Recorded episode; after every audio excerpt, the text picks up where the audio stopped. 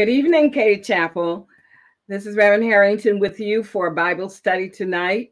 And I thank Pastor for giving me this opportunity. And welcome to Wednesday night Bible study. So, to start off, let us have a moment of prayer. Oh, Heavenly Father, we thank you for tonight. We thank you for the opportunity to share together as children of God. We ask now that what we say and what we share tonight would be beneficial for the building of your kingdom. It is in the precious name of Jesus. And let everybody say hi and hello and amen to the Lord. All right. So if you're online, I needed to know that some of you good family folks are out there. Please give me a good evening. Uh, let me know you're hearing what we're here for. Uh, Dorothy Jones, thank you. Jackie, thank you so much for being with us. Beverly, it is so nice to have you on board. Andre, thank you. Francis, Sister Moody, so good to see you. Josephine, thank you. I'm so glad to see you. I, I am really happy. Miss Curry, thank you. I'm so glad you're able to get on. Uh, Miss Catchins, Oh, Miss Juanita, how are you, Miss Norwood? So good to have you on board. Linda Stewart, thank you for being with us. Oh my goodness, Mr. Green, thank you for being online. And Miss Butler, Linda Butler, thank you so much. And uh, Miss Wilson, Linda Wilson, thank you. Annie Sutton, thank you so much for joining us. And uh, Eugene, glad you're on board with us tonight. So, as we start, Francis, I'm glad you're there. I mean, it's so many of you guys. I, I want to go ahead and get started uh, because I know our time is short and I, I really respect your time in being with us tonight. Well, when Pastor texted me, he gave me one instruction. He said, You are to end Black History Month. So here I am. I call myself now these days a living legend at 73 years old. And I tell you, I was so happy to be in uh, Houston, Texas area this past weekend. And I actually reviewed the Sunday school lesson. So I want to start with Habakkuk, Habakkuk 2, and what it said to us. It told us that he had a vision, but God gave him instructions. He told him to write it down, put it on a tablet, and then he said, make it plain so that others would understand it. So, in that vein, many times I have thought about things and I didn't write them down, things that have been monumental in my Christian walk, and I didn't write them down. But I praise God that in 2020, He allowed me to do some serious uh, thinking, and I asked Him, I prayed mighty for recall. And he allowed me to write this book, Grown at 13. And because of this book, that was part of the reason that I was in Texas, was because they asked me to come out and lecture and actually to be the keynote speaker for the Freedom Fund Awards dinner. So, what I did in Texas, I have been doing for the past two years since Grown at 13 was published. And that's talking to as many people and especially young people about what does it mean when God puts a calling on your life? And then what do you do with it? How do you use it? And I spent a lot of time today, in fact. In fact, you see these uh, beautiful roses that are here on my desk was given to me by Midtown uh, Public Charter School. I spent uh, nine, nine o'clock to two o'clock. All of their classes came through their library auditorium. And I talked to them about their lives as young people and not being afraid to listen to God at an early age and then know if there's a calling on your life that you can actually work on that calling. I'm going to depend on you guys online a lot tonight because I want to hear from you. I want comments and then, of course, any questions that you may have. But at this time, I want you to be uh, very prayerful with me. uh, because of what I did today, it is very stressful. Uh, most of you may not know that I suffer from po- post traumatic stress disorder, PTSD. And when I read like I did today, I go to that place just like it just happened. So um, I asked TA if he could recap what was said today and we're going to discuss some of the things that was carried out in that presentation. So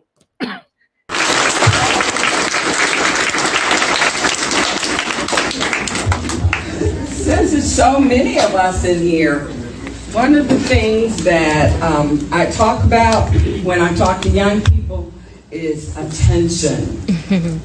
and because my presentation is going to be so varied and I have a limited amount of time, I'm going to ask for your complete attention. Is that okay? Yes. Let me start off by telling you the things that are on the table. Visual is very important. So I decided to bring a few of the things of my past. And here are, I call them my mentors. These are people that actually impressed my life. And as they impressed my life, it was because of the things that they were already doing. How many of you heard of Shirley Chisholm? Great. She was the one that advised me in 1981 when I ran for city commissioner here in Jackson, Mississippi. And because I ran for city commissioner, I did not win the race, but Henry Kirksey won a lawsuit that changed our former government into the current form of government that we have now. The other person that was an, a, a complete influential mentor was Clarie Collins Harvey. Now, I probably have less people that have ever heard of her. Anyone in here heard of Clarie Collins Harvey? Wonderful. Miss Harvey, Dr. Harvey, was the owner of Collins Funeral Home and insurance agencies across the state of Mississippi. In the 1970s, she was the richest black woman in our state because of those businesses. She was the one that taught me how business operations fit into the movement. Now, another fact about her, she was the person that embalmed Medgar Evers.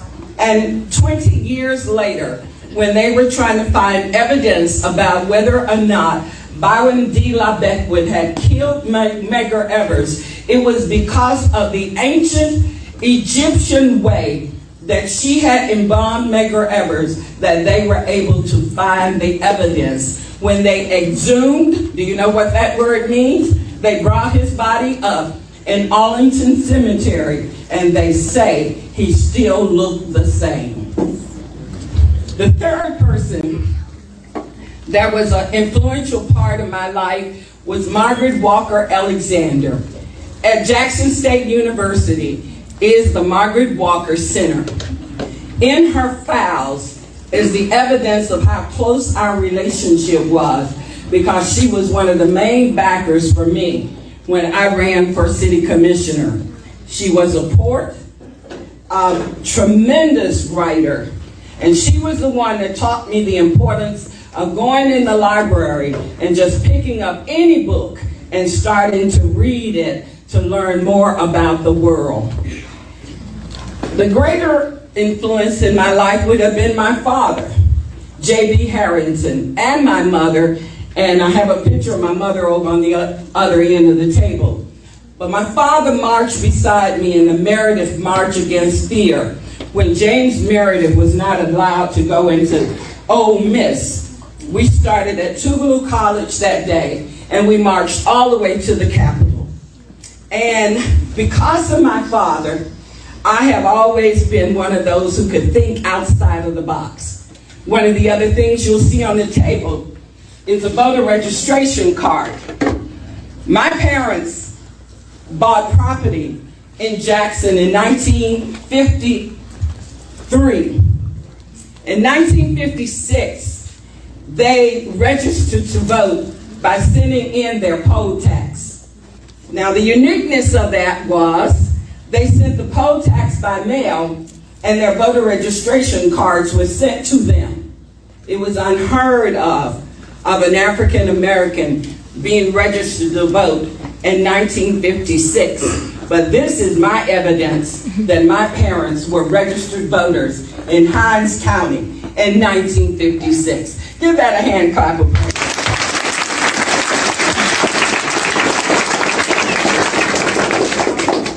Also here on the table is evidence of my sister, Obra Harrington Porter, and myself desegregating public schools in 1966. I went to Provine High School. She was ninth grade. She went to Hardy Junior High School.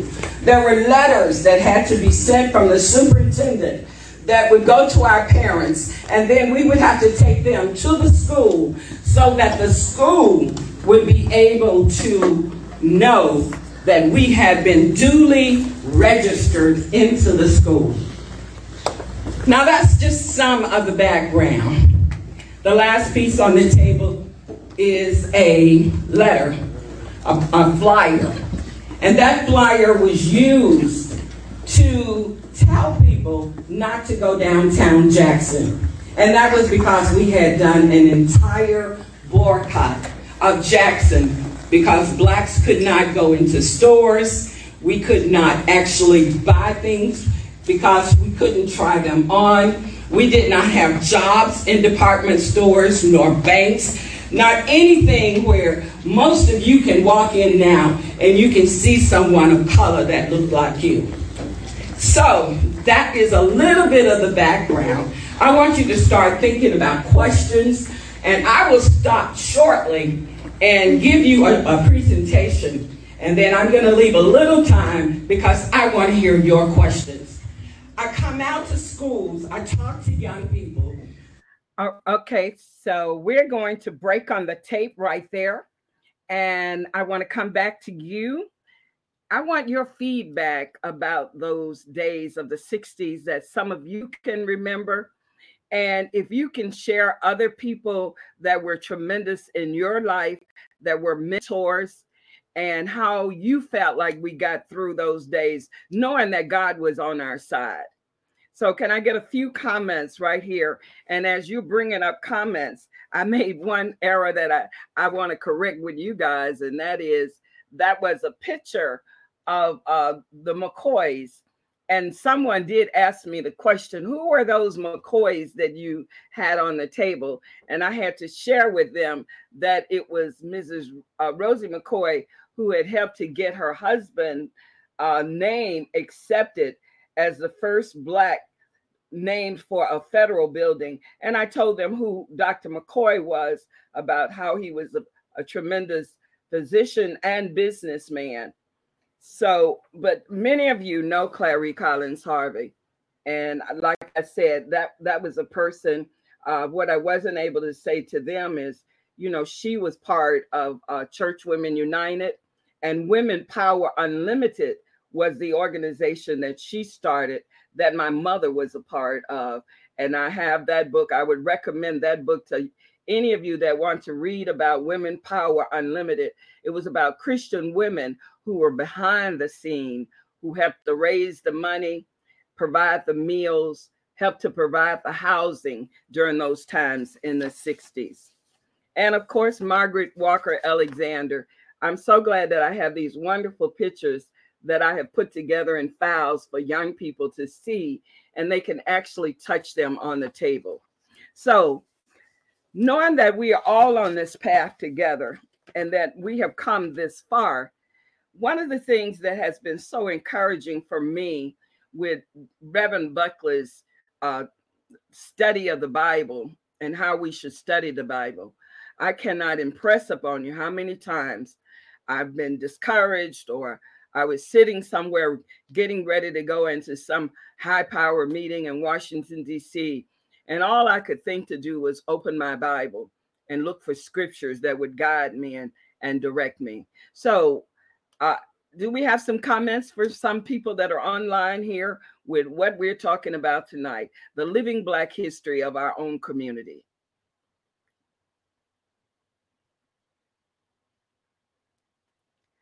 All right. Okay, so so great to have your personal records of our history. I love it. And I think that's Jayla. Thank you, Jayla, for that comment. And for younger people, it we really do want to share. Great job.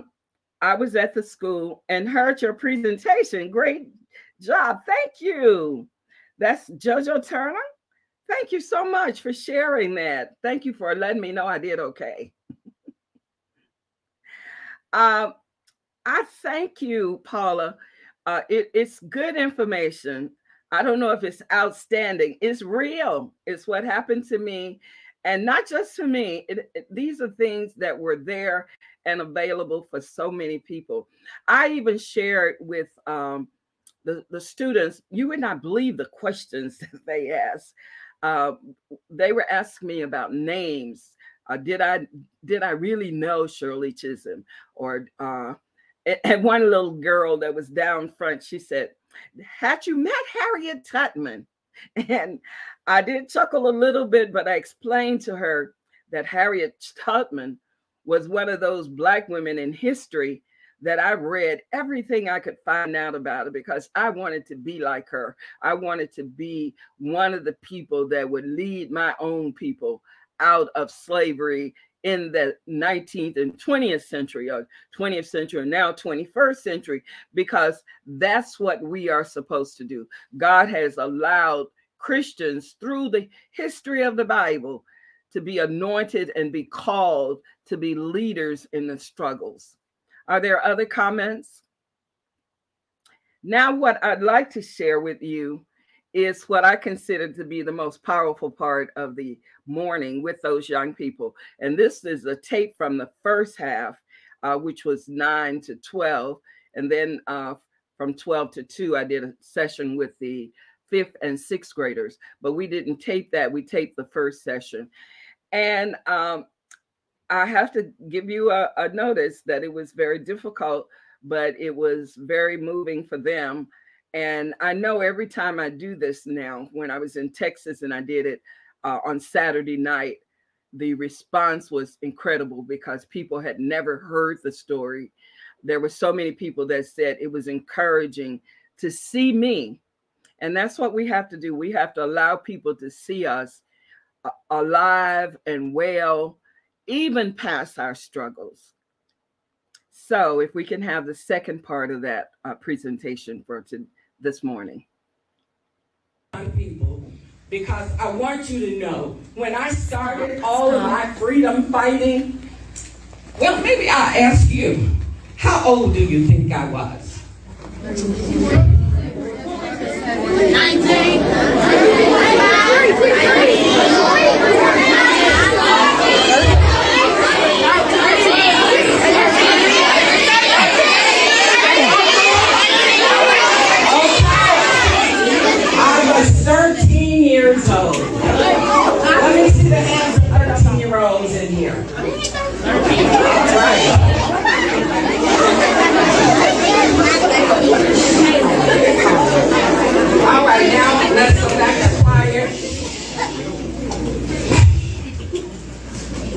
I learned in my 73 years now, that was 60 years ago just in 19 in 2020, I wrote this book. And it was based on what was happening with children around the country who were starting the Black Lives Matter movement. They didn't understand that we had done some of the same things in the 60s, that we had organized ourselves. That we protested even when adults did not want us to. But what they didn't understand was that there was an organization behind us. There were mentors, there were leaders, there were people who were showing us that yes, you can do this, but you need this in place. You need that in place. And what I call that was Sing of Life, C E N. Say that with me. C E N. Sing of Life stands for coalitions. You need people who are coming together. You need exchanges of information. I may know something, you may know something. We need to talk. We need to exchange information. And then the last part is we needed to network. Network with people who were in our community, network with people who were not in our area, network with people who were coming from the north. Seeing of life became a pattern of my life in my teens. So I want to take you back to May 1963. There were some students, and you can find it on the internet, that were at Tougaloo College who were a part of that organization. They went to downtown Jackson to the Woolworths department store. And when they went into the department store, they sat at what used to be a lunch counter and they wanted to be served. That was a demonstration. It was a non-violent demonstration. As they sat at the lunch counter, whites started to come in and they threw ketchup on them. They threw mustard on them. They threw salt and pepper on them. And when there was absolutely no response, because as young people, we had been taught in protest to stand or to sit and take whatever was happening to us. Now, that's a very powerful lesson when young people now don't seem to be able to take anything. But we did. And as they sat there, and the whites become more angry they started to pull them out the seats and they started to kick them and beat them. And then the worst part was when the police finally came, they arrested the blacks and the white students, not the people that were doing the violence to them. So, my story starts as a teenager. I was very upset, and other teenagers in, in my community were very upset that these college students had gotten arrested. What could we do about it? So we planned massive marches out of high schools. We designated the last day of school and we said, we are going to leave school and we are headed to the Capitol and we're going to show the governor that we don't like what's going on. So that's where my story starts. Now you have to promise me you're going to be very quiet while I do this excerpt from my book, Grown at 13.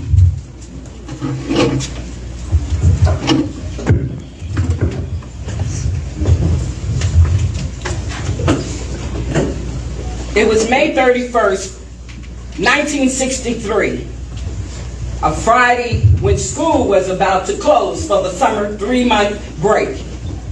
The weather was warm and clear. The youth in the movement had planned this major walkout for freedom that would start at the exact time at all three black high schools so that we would arrive at the Capitol downtown at the same time. Being at Sam Brinkley High School, meant we had instructions on the time our leaders would bring us out. Other leaders from the Lanier High School and the Jim Hill High School, they had their instructions too. Some of the teachers knew what we were doing, but they turned their backs and act like nothing was going on. That was their way of support in my mind because getting involved then meant that a teacher would be fired. As we started to walk out, as a youth council member, I got to the front of the line with Cleveland Donald, who was the North Jackson Council president of the National Association for the Advancement of Colored People, the NAACP. Seemed like we quickly covered the entire Livingston Road, four lanes, as we started to march south up the street. From every direction, children were pouring out of the school. And many of them did not even know the whole plan. The weather was so hot. But we began to sing freedom songs. We shall not be moved. We were shouting slogans. Freedom now! Freedom now! Most of us were so upset because the Woolwork City students had just happened a few days before. They were our friends, church members, and of course, they were from Tougaloo College, just north of Jackson. They were charged with disturbing the peace. Can you believe that? And the white students who attacked them, nothing was done to them. That was the reason we youth felt like we had to do something. So we moved towards Livingston Road and reached the Ridgeway Road intersection. We could see there was a barricade. There were paddy wagons. But there were also garbage trucks that usually picked up our garbage in the neighborhood. We kept moving until a bullhorn said, Stop. Go back to school or go home. We just stood our ground, singing even louder. We shall overcome. And all of a sudden, I was being thrown into the biggest paddy wagon. Could hear the confusion now as children started to run in different directions. There were hundreds that were arrested. Many were pulled into the other few paddy wagons, and then the rest were pushed into the garbage dumps. As we were being driven away in the first paddy wagon, was really hot in the back. No air. We sat on these metal seats with bars that separated us from the driver. It had been 90 degrees outside, but it was even hotter in this small metal box known as a paddy wagon. My polyester outfit now felt so hot and it was starting to stick to my skin. I was on the right side of the back of near the door but I was too short to see anything from that seating position. There were at least four of us in this darkness in the back of the paddy wagon, but the only person I knew was Cleveland. Now a new feeling came over me. It's a little hard to explain. Here I am now arrested and headed to jail the person drove real fast for a long time, and then all of a sudden he stopped. I could hear a, a noise like a door opening. It sounded like iron. We moved forward, and it got real dark, like we were going down inside of a structure. This was strange because I had never been in a police vehicle, and definitely I had never been inside the Jackson downtown jail. The driver got out. He slammed the door. The paddy wagon was now sealed all of a sudden, I felt hot. He turned the heat on. We have been told in Freedom School to breathe and hold our breath when we were in tear gas.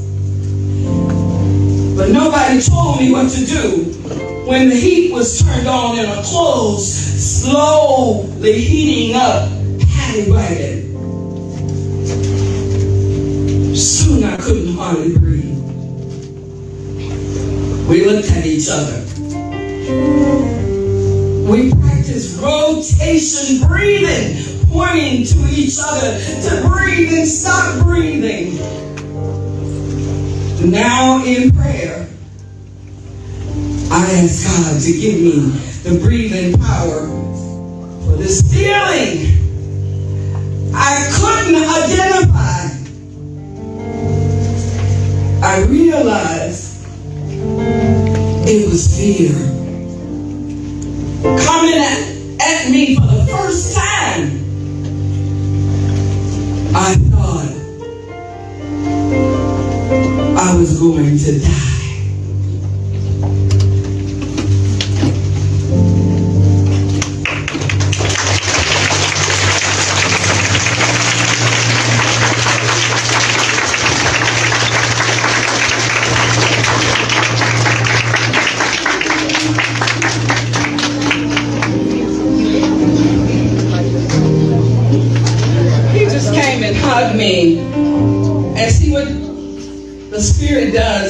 It gives you what you need.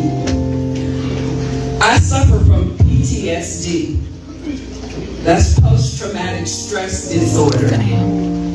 That means even though I was reading, I was going back to the 60s. Military people, people who have been around folks who have gotten shot, they suffer from PTSD. So if you ever hear anyone say that term, do like my new friend did. Come up and hug him. Give him a hand.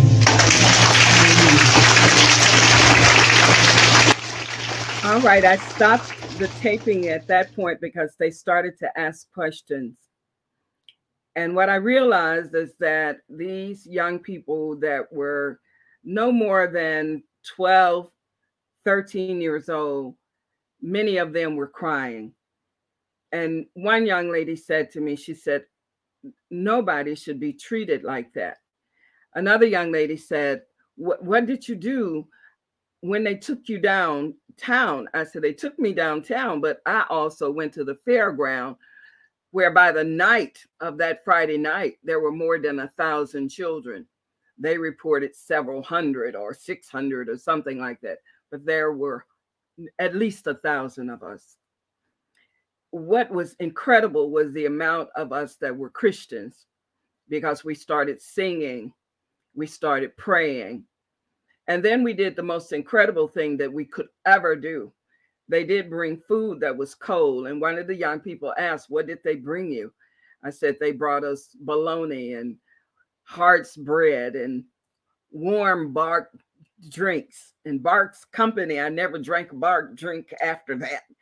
Um, and uh, and another student asked, "Well, wasn't that inhumane? That wasn't very kind to bring you cold food."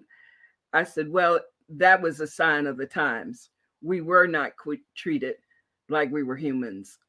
We were mistreated." And they had started the program out with Maya Angelou's poem, Now I Rise.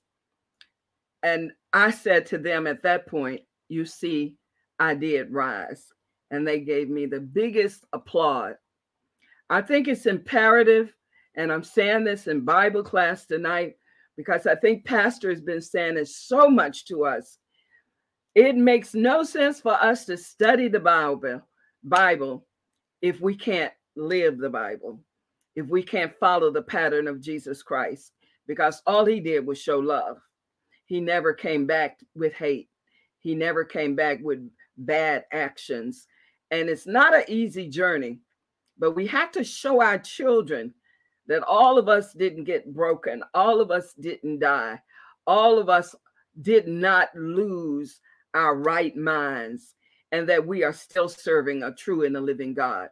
More comments now, because this Bible study on Black History Month back to Habakkuk, it's about having visions, writing it down, and making it plain. So let me get some more feedback from some people. Wow, this is a long one. Let me see if I can read it. It's important that this racial climate uh, to ensure our young people know the truth of our history. You are absolutely right. Um, we have so many things, and I, I'm not reading the last part of that. We have no, we have so many things that are being written about us that is not correct. And so we need more of us to write those things. And I, I just want to do a shout out.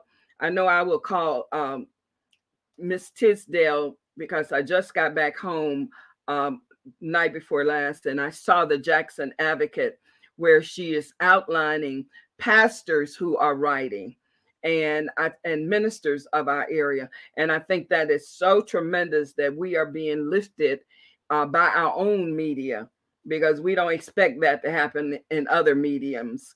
Uh, so yes any other comments that we have right now? Thank you so much for that comment.